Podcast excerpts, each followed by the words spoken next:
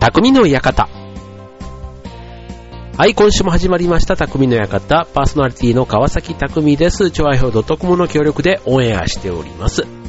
はい、えっとね、今週で11月も終わり。ね、いよいよ今年も残り1ヶ月となってまいりました。ね、えっと、もう忘年会の予定なんかはちらほら。ね、えっと、意外と、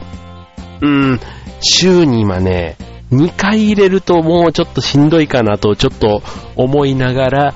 1日ずつね、こう休館日を挟めば、ね、月水金とか、ね、行こうと思えば週に3回、それぐらいがね、やっぱりこのね、え、体力もそうなんですけども、まあ、懐事情がね、まあ、それぐらいが、限度かなという感じですけどね、それが毎週やっぱり続くとまたそれもしんどいんで、そういういっぱいあった週の次の週はちょっとゆっくりめというね、そんな感じでね、えー、っと、12月、なんとなくね、いつもこう、スケジュールが入ってるのはありがたいなと思う反面、うん。まあまあ、いつもと変わらない12月っていうのもね、まあ、いいなとちょっと思ったりもするわけですけども、ね、今日はあの、紅白のね、えー、発表がありました。ね、紅白、もうね、久しぶりにちゃんと今年で65回だそうなんですけども、こう改めてこうラインナップをね、こう見てみると、ね、あの AKB48 グループ、ね、AKB、SKE、NMB、そして今年は HKT がね、初出場ということで、あの、48グループからなんと4組ということでね、もうなんか、ね、日本のアイドルの枠を全部ここで取っちゃってんじゃないのって思う、そんなね、えー、ことになっていますけども、ね、もう日本でいるこのね、48グループ、もう全部ですもんね、これで。ですよね。あとはジャカルタとか、ね、なんかそういうところですもんね。うん。なので、ね、なんか、まあ、ね、これだけミリオンセラーだとか、ね、毎年毎年、こう、セールス面以外でもね、いろんな活躍、ね、今年もありましたけども、ね、でもあの、AKB も今年でもう早いもので、えっと、7回目？らしいですね。うん、AKB でも7回目ということで。はい、まあ、あとね、今年の出場者ね、見てみると、例えば、えー、神田沙也加、ね、神田沙也加さん、あれですね、アナ雪、ね、アナ雪の。テーマソングじゃなくて、ね、あの歌も歌ってましたし、で、あとね、えー、っと、おって思ったのが白組で。TM レボリューション。ね、なんか、ちょっと一昔前なイメージもありますけども、うん、なんか、こういう感じでね、出演すんだなっていうのがちょっと意外でしたね。うん。あとは、ね、V6 がね、初出場ということで、ね、これはやっぱりあのー、彼の影響ですよね。彼。えっ、と、誰だ？彼、あれ、ある人ですよ。えっ、と、なんだろう、なんで、なぜかヒラパー兄さんの顔しか出てこないんですけど、えっ、と、ヒラパー兄さんをやっていた彼、彼ね、もうジャニーズの男性出てきません。ジャニーズの男性出てきませんけども、えっ、と、あ、岡田くんだ。ね、岡田くん。ね、えっ、と、岡田くんの V6 が初出場ということだったり、うんと、あと、薬師丸ひろ子さん。ね、初出場。あと、メイジェね、初出場ということでね。はい、まあそんな、なんか、えー、ですけども、まあ日本を代表すると言ってね、いい歌手の皆さん、ね、あと今年1年の世相がね、やっぱり出るのが紅白歌合戦なのかななんて思いますけども、はい。あとは松田聖子さん、ね、18回出演とね、親子でね、えー、出るというのもすごいですよね。うん。なんか、こう、それぞれのね、歌手というか、それこそ僕らの青春時代の歌手から最近の歌手までね、こうやって見てると、なんかね、僕紅白結構好きでね、なんか、いつも結構最初から最後までテレビはずっとついているから、うん、まあちょっとね、えっ、ー、と、ここ最近は仕事とかでなかなかリアルタイムでは見れてないんですけど、ちゃんとね、収録して後でこうやって見たりするんですけど、まあそれはそれでちょっとね、あの、やっぱりあれは、紅白のタイミングって、こう、12月31日の大晦日に見るのがいいなと思うんですけども、うん。まあ、それでもね、もうなんか今となってはね、あの赤組の小林幸子、白組三河健一みたいなね、そういったものが、もうなんか、紅白から消えて、ね、なんか、それが当たり前になってるのも、すごく違和感があるというか、えー、っと、思いますけども、ね、なんか時代なんだなぁなんていうふうに思いますね。はい。であとは、ね、えー、ジャニーズで言ったら、 SMAP TOKIO、ね、V6、あと嵐、関ジャニ8、でジャニーズが5組ですよ。ね、すごいよね。うん。あと、 Sexy Zone もそう Sexy Zone もジャニーズですよね。うん。だったり。で、あと、 EXILE ファミリーね。 EXILE、三代目 J SOUL BROTHERS、あと、 E-girls ね。こういう結構あの、ファミリーというか、ね、そういう人たちが、こう、頑張ってるというか、なんかグループ、絆っていうのかな。なんかそのチームとして強いっていうのは、うん。なんか紅白の最近の特徴なのかななんていうふうにも思いますけどね。はい、ということで、なんかもうあっという間に年末が近づいてきましたけども、えー、っと、今日のテーマ、褒めて育てる。はい。なんでこのテーマか後でお話しします。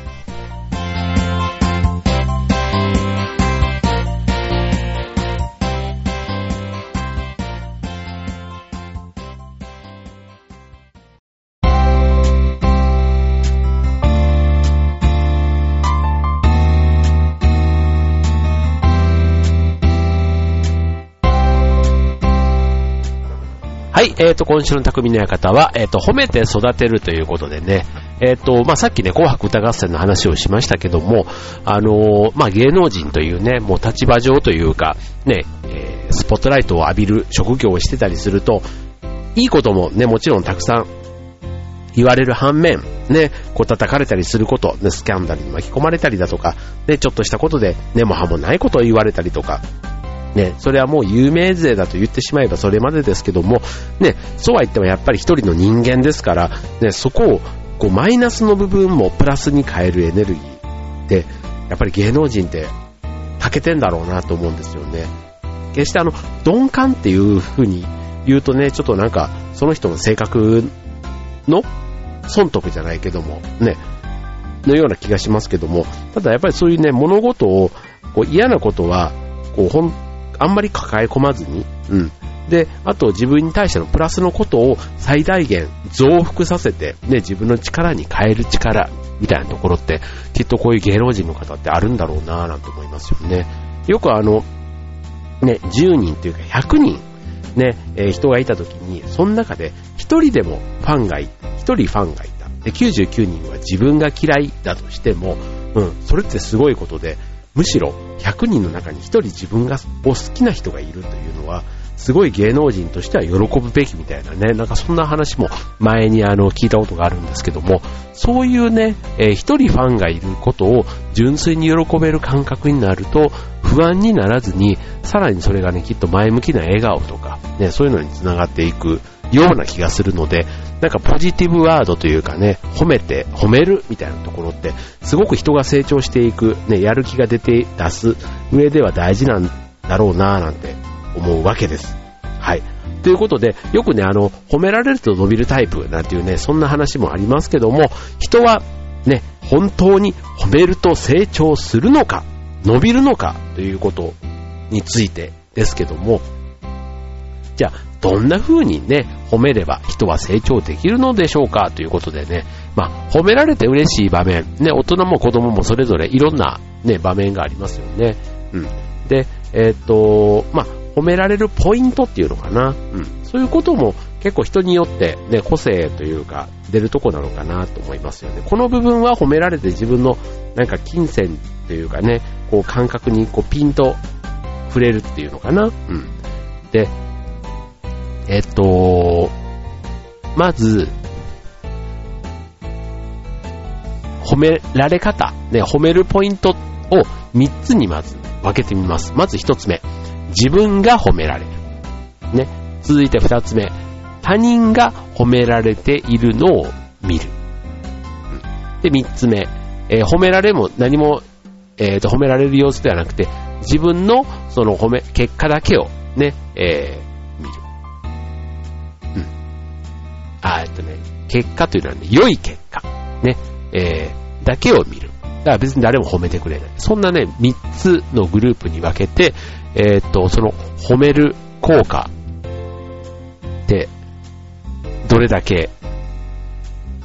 あるのかということなんですけども、えっと、一つ目が自分が褒められる。で、二つ目は他人が褒められているのを見る。自分は褒められていないということですね。うん。あと自分のその成績だけ、ね、褒められそうな成績だけをグラフで見るっていう、そんなことをしたときに、えっと、他人が、えー、褒められているのを見ると、自分の成績をグラフで見るというのの、えっと、これは、なんだろう。この、成績の伸び率、結果の伸び率っていうのかな？うん。それが、自分が褒められたグループが、とても、伸びが良いと。ね、何が伸びが良いかというと、その、なんだろう。えっと、成長度合いということでね。うん。そう。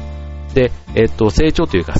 結果が良かったのがやっぱりね、自分が褒められた場合というのが、こう、結果が良くなるということで、これね、あの、他人に褒めら褒められると、あの、例えば、要はモチベートされた、ね、お金をたくさんもらえた時のように、脳の、脳の洗浄体というものが活発に働くと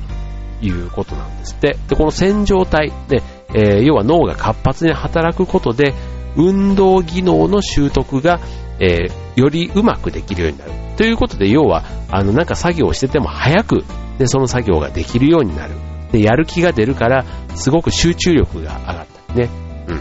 ということで、えっと、まあ、どんな褒め方が、ね、人をやる気にし、あと成長率を高めるのかということで、はい。で、自分が褒められた時の成長率が普通の時よりもやっぱり伸び率が良いということが証明されていると。うん。じゃあ具体的にどんなところが、ね、どんな褒められ方したら嬉しいかというところです。まあ仕事に関してでいくと、一つ目、えー、仕事を振る際に一言添える。ね、これ大事ですよね。うん、例えば、えっ、と、先輩、上司が、えー、仕事を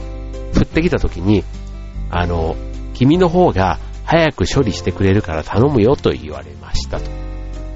いうことでね、うん、何気ないことかもしれないけども、えー、とても嬉しかったと。ね、えー、それにもっと頑張ろうってやる気が湧いてきたとね、あなたの方がとね、なんか人と比較して自分のこに期待してくれている、ね、信頼してくれている、ね、そういったところが、今度逆にね、その期待に応えようっていう気持ちになって、えー、力が発揮できる。ね、自分が結果成長する、それがね、成功体験になって、えー、成長する機会にもつながるということなんでしょうね。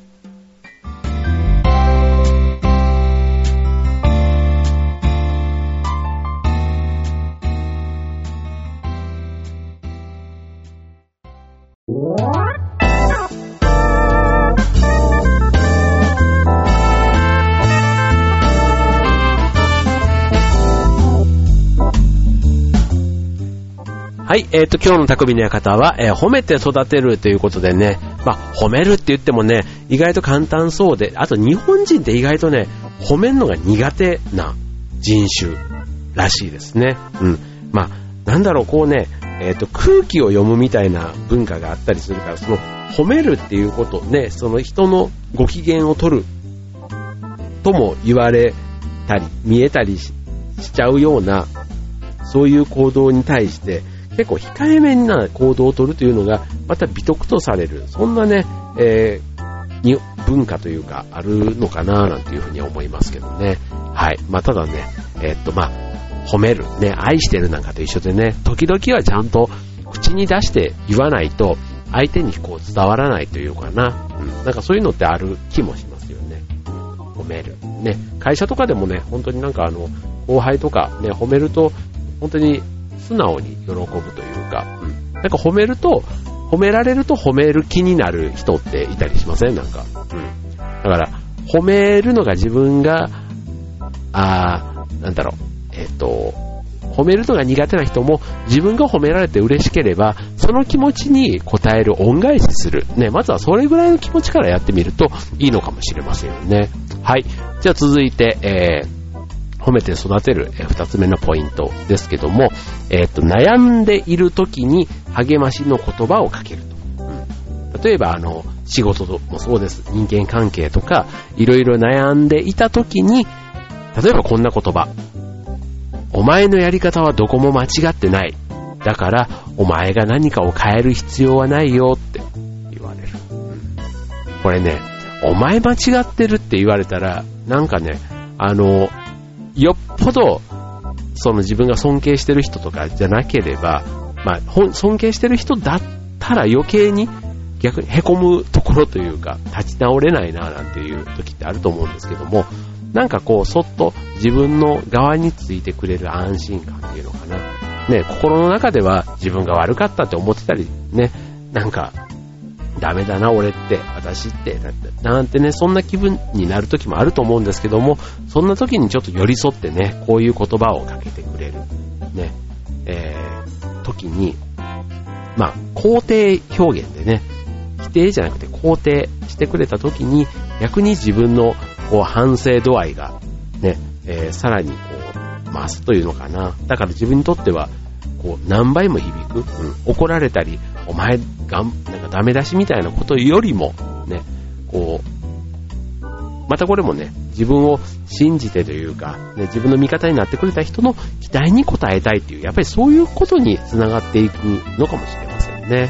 はい。まあ、褒めるということとはちょっと違うかもしれませんけども、ただ励ましの言葉みたいなね、そういったことを、そういう、ちょっと自分が辛くなっている時とかにね、かけてもらえると、それが意外とすげえの頑張りにつながる。自分のことをそうやって見てくれてる人がいるんだ、なんていう。ほんとね、こんな場面、最近、あの 最近あんまりないんですけど、まあ、ただね、やっぱりこう、みんな優しいなって思いますよね。ほんとね、僕の周りにいる人みんな優しいんです。うん。本当あの、なんか、こんなに文句ばっかりよく言うキャラクターなんですけど、それでもね、なんかこうちょっとね、悩み事、ね、本当に、なんかベラベラベラベラそういうこともね、言うからなんですけど、結構ね、味方になってくれる人が多かったりするんですね。うん。だから本当ありのままでいいよ、じゃないですけども、自分のままね、えー、素のままでいいよっていう、それをね、受け入れてくれる存在というのは非常にありがたい。ね、自分にとっては大切にしないとダメな人なんだろうなって思いますね。はい。で、今日3つ目。え何気ない会話の中でということでね、えー、っと、例えば、何々さんと僕はもう何年も一緒に頑張った仲じゃないかとかね、なんかそういうちょっと同志みたいな感じで、ね、こう一つ、こう、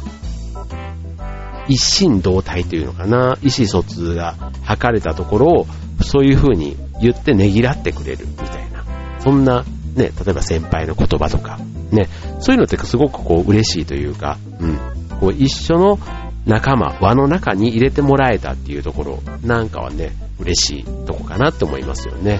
はい。あと、うんと、褒められてね、成長するっていうのは、まあ、基本的にはこう、ちゃんと見てくれているっていう実感を持てた時。うん。だから別に褒め言葉そのものというよりは、そのプロセスだとか結果に対して、まあ、それをね、ちゃんと認めてくれた。ね、えー、っていうところが多分一番嬉しいところ。うん。多分一人でやってて自己満足っていうよりも、それがね、えー、人からも認められたっていう、そこがまた次へのやる気だとか、あと脳にもね、なんかいい働きをもたらしてくれたり、うん、また次へのこう勇気というか一歩踏み出す、うん、なんかそういうことにもつながるきっかけになるのかなと思いますよね。だからそう考えたら、結構ね、別に褒めんのなんて何も自分の気持ち次第じゃないですか。うん。だから、もしかしたら自分が褒めるようになると、相手も自分のことを褒めてくれるかもしれませんよね。うん。なんかそういうことで、こう、お互いね、いいところを見るようにしていくと、すごく世の中が明るくなるんじゃないかな、なんて思いますよね。はい。まあね。えっ、と、まあ、よく子供もね、えー、褒めて育てるのがいい、いい面と悪い面ってあると思うんですけども、ただ、基本的にね、やっぱりね、ああいうオリンピック選手だとかっていうのはね、褒められる機会の方がやっぱりね、多い。まあ、それはね、アスリートとして例えば一流だから、まあそういうね、主要な場で、ね、子供の頃から活躍してたりする人がやっぱり多いわけですけども、まあそれでもね、この褒めるコミュニケーションって、ね、これはなんか、テクニックというか、別にその変なごますりとかそういうことではなくって、うん。なんか人の心をね、豊かにさせる。で、その相手から力をもらう。ね、なんかそんなことのような気もしますよね。はい、あなたもぜひね、褒め上手ということでね、褒めて育てるということ、ね、意識的にやってみたらいいんじゃないかなと思いますね。